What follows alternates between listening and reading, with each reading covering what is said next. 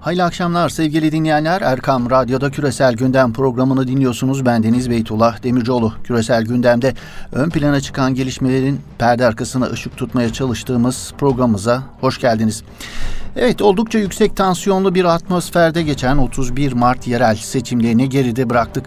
Seçimler Türkiye kamuoyu kadar dış dünya tarafından da yakından takip edildi. Özellikle Türkiye ve Erdoğan aleyhtarlığı ile temeyyüz etmiş batılı yayın organları seçim öncesi Erdoğan aleyhine çıkacak bir seçim sonucu beklentisi içerisindeydiler. Gelen sonuçları bu anlamda söz konusu yayın organlarını çok da memnun etmese de yine de Erdoğan yenildi manşetleri üzerinden yanıltıcı ve yanlı yayınlarını seçim sonrasında da sürdürdüler. The Guardian, Financial Times, Reuters, Le Monde gibi yayın organlarının seçim sonuçlarını değerlendirirken yaptıkları analizlerde Türkiye ve Erdoğan karşıtlıklarını gizlemediler. Cumhurbaşkanı Erdoğan'ı hedef alan yayınlarda İngiliz medyasının daha bir ön plana çıktığını söylemek mümkün. Financial Times gazetesi seçimle ilgili haberinde Cumhurbaşkanı il sonuçlarına göre iktidar, ittifak oylarının %50'den fazlasını aldığı için rahatlamış olabilir ama büyük şehirleri kaybetmek bu şehirlerle birlikte gelen himaye ağının kontrolünü de kaybetmek anlamına gelir ifadeleriyle algı operasyonuna başvurdu. Le Monde'dan ise Le Monde, Fransız Le Monde gazetesi de tıpkı İngiliz medyası gibi %52'lik oy oranıyla seçimlerden en çok oy alanın Cumhur İttifakı'nın başarısını görmemeyi tercih ederken seçim sonuçlarını Cumhurbaşkanı Erdoğan'a yönelik darbe yorumuyla aktardı okurlarına. Alman gazeteleri de yerel seçimlere ilişkin haberinde Erdoğan'ın 15. seçiminden de birinci çıkmasını yeterli bulmadı.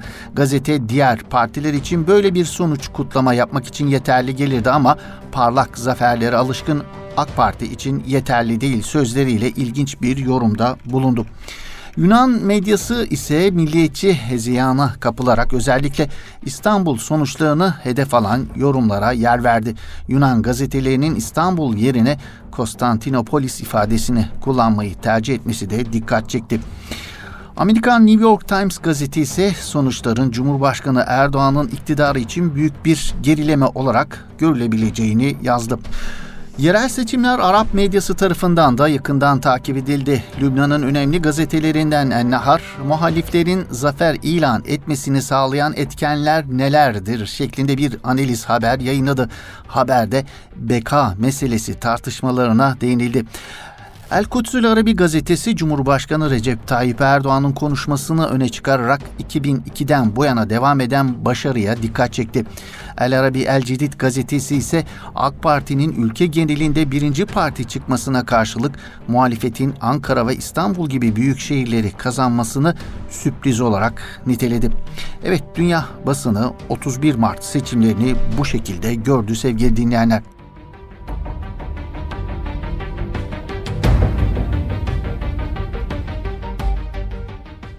Seçim sonrası dış politika gündemini neler bekliyor peki 31 Mart yerel seçimleri sonrası Ankara'yı hızlı bir diplomasi trafiği ve dış politika yoğun bir gündem bekliyor sevgili dinleyenler. S-400 ve Patriot hava savunma sistemleri konusu başta olmak üzere güvenli bölge İdlib ve Trump'ın Orta Doğu'yu hareketlendiren Golan Tepeleri kararı için temasların artacağını söylemek mümkün. Seçimlerin ardından Ankara'nın ilk gündem maddelerinden biri Rusya'dan S-400 alımı ve Amerika Birleşik Devletleri ile Patriot müzakereleri olacak. Dışişleri Bakanı Mevlüt Çavuşoğlu 4 Nisan'da NATO'nun 70. yılı için Washington'daki toplantıya katılacak. NATO Genel Sekreteri Stamberg, ABD Dışişleri Bakanı Mark Pompeo ile görüşmesi beklenen Çavuşoğlu hava savunma sistemleri konusunu görüşecek. Amerika Patriot için ön şart olarak S-400 alımından vazgeçilmesini istiyor istiyor. Ankara ise anlaşmanın tamamlandığını söylerken S-400'lerin mustakil kullanılabileceğini söylüyor. Ancak ABD tarafı S-400 alımı halinde Amerika'nın hasımlarıyla yaptırımlar yoluyla mücadele yasası kapsamında yaptırım uygulayabileceği ve Türkiye'nin F-35 programından çıkarılabileceği mesajını uzun zamandır dinlendiriyordu. Nitekim Pentagon'dan dün yeni bir F-35 hamlesi daha geldi. ABD Savunma Bakanlığı, Pentagon Ankara'nın ortağı olduğu F-35 savaş uçaklarının transferi için gerekli materyallerin Türkiye'ye gönderilmesinin askıya alındığını duyurdu. Pentagon sözcüsü Türkiye'nin programdan ayrılması halinde F-35 tedarik zincirinin olumsuz etkilenmemesi için gerekli adımları attıklarını da ifade etti. Pentagon sözcüsü Türkiye'nin F-35 savaş uçakları için ürettiği parçaların yerini alabilecek muhtemel ikinci kaynakların geliştirilmeye başlandığını da belirtti. Pentagon'un açıklaması Ankara'nın Rusya'dan S-400 satın almasına karşılık olarak ABD'den gelen ilk somut hamle olarak yorumlanıyor.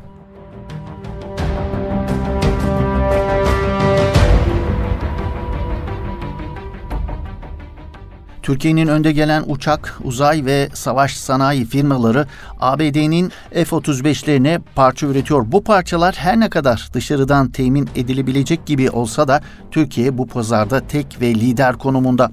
İniş takımları, iç panel, kokpit ve kanat parçalarını Türkiye'den ithal eden ABD bu parçalar için Türkiye'ye 12 milyar dolar para ödüyor. Türkiye'nin tek tedarikçisi konumunda olduğu projede parçaların muadili dahi bulunmazken Türkiye'nin olası bir yaptırıma karşı F-35'ler ile cevap vermesi milyar dolarlık projenin çöp olması anlamına gelebileceği de dillendiriliyor.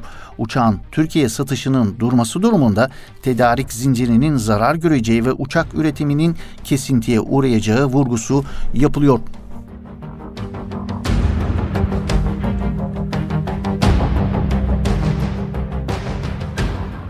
Evet Amerika Birleşik Devletleri Türkiye'nin S-400 alımının F-35'leri tehlikeye atacağını belirtirken Ankara Rusya'dan S-400 alımı konusundaki ısrarını koruyor. Ankara S-400'lerin Temmuz ayında Türkiye'ye ulaşacağını duyurmuştu.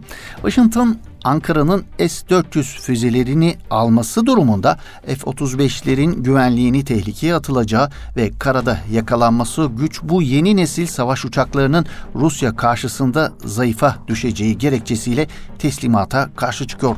ABD'nin başka itiraz gerekçeleri de var. ABD, NATO'ya üye bir ülke Rus yapımı bir silah kullanmamalı.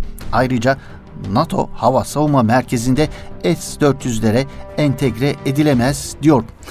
Bu noktada komşu ülkelerden Yunanistan'ın S-300 sistemlerini kullandığını ve yine Slovakya ve Bulgaristan'ın da benzer silah sistemleri kullandığı biliniyor.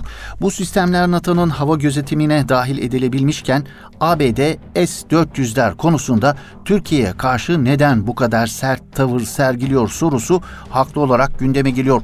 Siyaset bilimci Onur Erim bu konuda önemli bir değerlendirmede bulunuyor. Erim S-400 sistemlerinin Türkiye'ye gelirse ne olacağını şöyle açıklıyor. S-400 bir askeri alımdan fazlası başlıklı analizinde. S-400 hava savunma sistemleri çok karmaşık radar sistemleri kullanıyor ve farklı füzeler kullanarak hedefi imha etme kabiliyetine sahipler. Hedefin özelliklerine göre otomatik olarak fırlatılacak füzeyi seçebiliyor. Bu üstün radarlar ve füze sistemlerinden dolayı Hatay'da konuştuğu bir sistem 600 kilometre uzaklıktan bir hedefi takibe alabilmekte. Yani hemen hemen bütün Suriye, Doğu Akdeniz ve Kıbrıs'ın hava sahasını aynı anda tarayabilmekte. Bunun gibi İzmir'de konuşlandırılan bir sistem Batı Akdeniz, Ege dahi bütün Yunanistan'ın hava sahasını tarama becerisine sahiptir. Bu sistemler herhangi bir uçağın cismi 400 kilometre mesafeden kilitleyip onu 250 kilometre mesafede imha edebilmektedir. Yani bu sistemler Türkiye'ye İran, Irak, Suriye, İsrail başta olmak üzere Orta Doğu'nun önemli bir kısmından gelebilecek tehditleri bertaraf edebilme yetisini vermekle kalmayıp aynı zamanda Ege ve Doğu Akdeniz'de ve özellikle Kıbrıs etrafındaki tüm doğalgaz yataklarını kapsayacak şekilde Türkiye'nin rızası dışarısında askeri bir harekata izin vermeyecek biçimde mutlak bir stratejik üstünlük sağlamaktadır. ABD'nin rahatsız olduğu noktada belki de tam burasıdır diyor Erim. Çünkü Suudi Arabistan'a bile Patriot hava savunma sistemleri veren ABD Türkiye'ye satış konusunda yıllardır oyalama taktiği uyguluyor. Ya Pentagon ya da ABD Kongresi Türkiye'ye satışı önlüyor diyor Erim.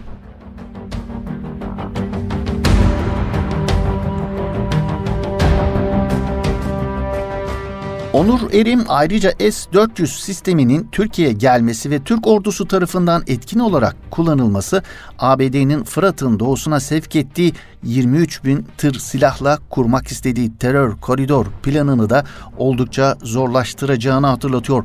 Mesela diyelim ki Türkiye Suriye'nin kuzeyini uçuşa yasak bölge olarak ilan etti. Bu adımı atması halinde Türkiye'nin elinde bunu gerçekleştirmek için şu anda pek silah yok.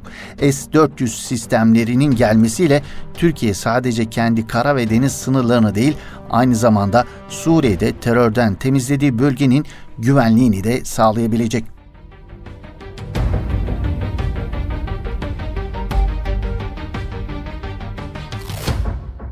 Amerika Birleşik Devletleri F-35'leri Türkiye'ye vermemesi halinde ne olur? ABD eğer Türkiye'ye F-35 jetleri vermezse 2024'ten 2030 yılları arasında hava üstünlüğü konusunda Türkiye'ye sıkıntı yaşanabilecek bir durumun ortaya çıkabileceği ifade ediliyor. 5. nesil milli muharebe uçakları TFX TSK'nın envanterine girmeye başlayıncaya kadar bu sıkıntının devam edebileceği vurgulanıyor. Ancak milli muharebe uçakları TFX'in Türk Silahlı Kuvvetleri'nin envanterine girmeye başlayıncaya kadar Türkiye'nin 5. nesil savaş uçakları için Rusya ve Çin'e yönelebileceği belirtiliyor. Rusların Su-57 uçaklarının F-35'lerin en önemli alternatif olarak ön plana çıkıyor. Aynı şekilde Çin'in elindeki J-31 uçakları da 5. nesil uçaklar arasında yer alıyor. Yani Türkiye'nin 5. nesil uçak alması konusunda tek alternatifinin ABD olmadığını söylemek mümkün.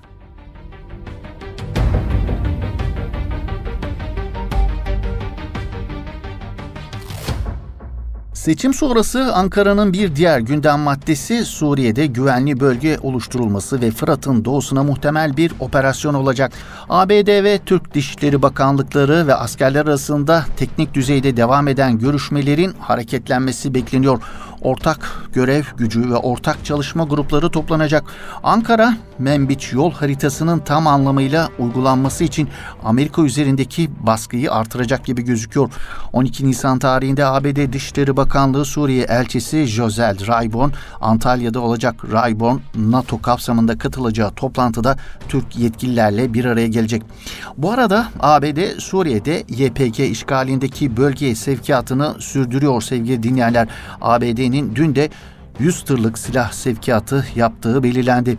ABD Şubat başında ve sonunda olmak üzere iki kez yaklaşık 300 tırla Irak sınırından YPG işgalindeki bölgeye sevkiyat yapmıştı. ABD Başkanı Donald Trump 19 ve 20 Aralık 2018'deki mesajlarında Suriye'de bulunmalarının tek gerekçesi olan IŞİD'le mücadeleyi tamamladıklarını ilan etmişti. IŞİD'le mücadelenin tamamlanmasının ardından YPG PKK'dan silahları toplama sözü veren Washington yönetimi ilerleyen günlerde ise söylemini yavaş ve güvenli çekilme yönünde değiştirdi. ABD çekilmeye dair detaylar ve takvim konusunda net beyanlardan kaçınırken 31 Şubat'ta ABD Merkez Kuvvetler Komutanı Orgeneral Joseph Wattle çekilmenin haftalar içinde başlayacağını söyleyerek en geç Mart ortasında sürecin ilk adımlarının atılacağı sinyalini vermişti. Wattle'ın verdiği zaman içerisinde ABD Suriye'deki güçlerini azaltmadı.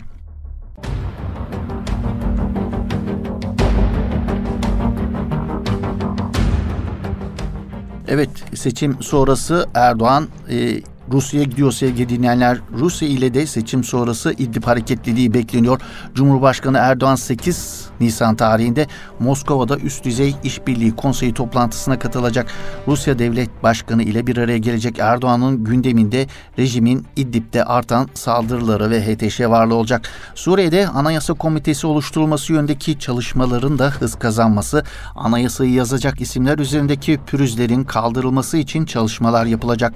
Rusya'nın Kırım'ı ilhakı ve Putin'in Erdoğan'ı Kırım'da açılacak caminin açılışına davet etmesi de Nisan ayında dış politikanın bir başka başlığı olacak.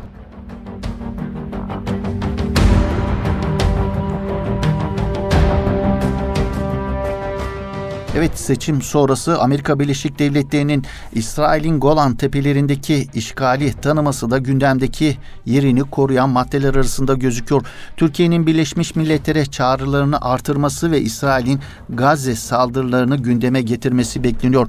Bu arada ABD Başkanı Donald Trump'ın işgal altındaki Golan tepelerinde İsrail'in egemenliğini tanıyan kararnameyi imzalamasının ardından Tel Aviv yönetiminin bölgedeki yasa dışı Yahudi yerleşim birimlerine yenilerini eklemeye hazırlandığı yönündeki haberler İsrail medyasında yer almaya başladı. İsrail Kamu Yayın Kurulu'nun haberine göre İsrail yönetimi gelecek 30 yıl içerisinde Golan tepelerindeki Yahudi yerleşim birimlerine 30 bin yeni konut inşa etmeyi planlıyor. Yeni konut planının Trump'ın Golan kararı akabinde gelmesine de dikkat çekiliyor. Bu konutlara 500 bine yakın kişinin yerleştirilmesinin amaçlandığı kaydediliyor. İsrail'in 2016'da yaptığı nüfus sayımına göre 50 bine yakın kişinin ikamet ettiği Golan tepelerinde 22 bin civarında Yahudi yerleşimci yaşıyor.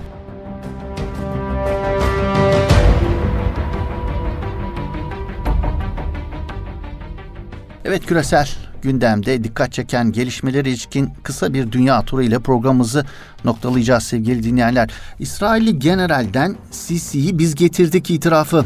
Yapılan demokratik seçimlerin sonunda Mısır Devlet Başkanlığı'na seçilen Müslüman Kardeşler lideri Muhammed Mursi'nin kanlı bir darbeyle Sisi tarafından devrilmesinde İsrail'in parmağı olduğu biliniyordu. İşte malumun ilanı denebilecek bir itiraf geldi İsrailli generalden.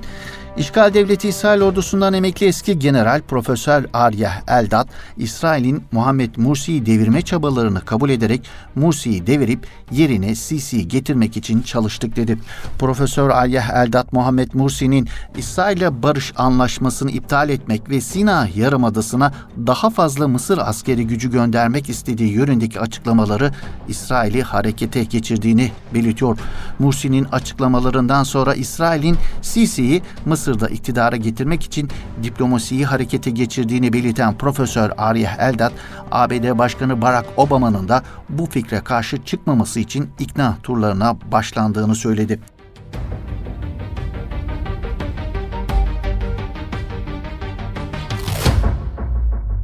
Şii lider Muktada Es-Sadr Arap liderlere çağrıda bulunarak Beşar Esed'e desteklerini çekmelerini istedi.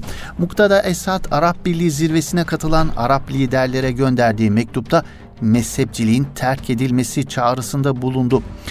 İran politikalarına çoğu zaman zıt kararlar alan Irak Şii ekolinin önemli isimlerinden biri olan Sad, 2017'nin Nisan ayında da Şii militanların Suriye'den çıkması ve Esed'in istifa etmesi konusunda çağrıda bulunmuştu.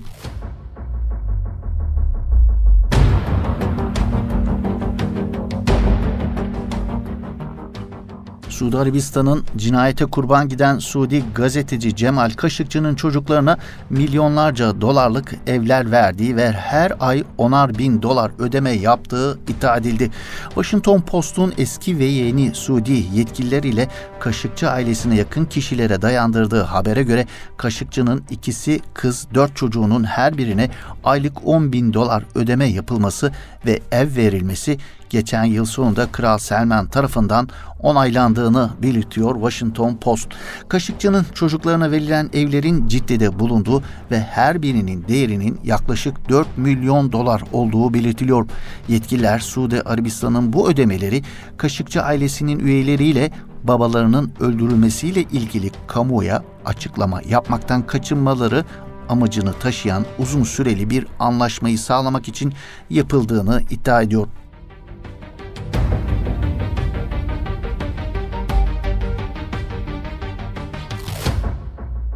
Öte yandan Amerikan Washington Post gazetesi Kaşıkçı cinayeti konusunda Trump yönetimini sıkıştırmaya devam ediyor. Washington Post gazetesinin yazarı ve CEO'su Fred Ryan imzasıyla çıkan yazıda Cemal Kaşıkçı cinayetin üzerinden 6 ay geçti. Trump hiçbir şey yapmadı başlıklı bir makale yayınlandı. Amerikan İstihbaratı ve Kongresi'nin icraatları ile Kaşıkçı cinayeti konusunda üzerine düşen sorumluluğu yerine getirdiğinin ifade edildiği makalede şu görüşler paylaşıldı. Ancak Trump yönetimi çok daha farklı bir hikaye yazıyor. Beyaz Saray yetkilileri eleştirel ifadeler kullandı ve hafif cezalar verdi ancak Suudi Arabistan'a anlamlı cezalar vermek konusunda bir şey yapmadı. Trump yönetimi Veliaht Prens ile ilişkilerini sürdürmek adına CIA'nin cinayete ilişkin bulgularının önünü tıkadı, bunları gizledi ve bir kenara itti deniliyor gazetede.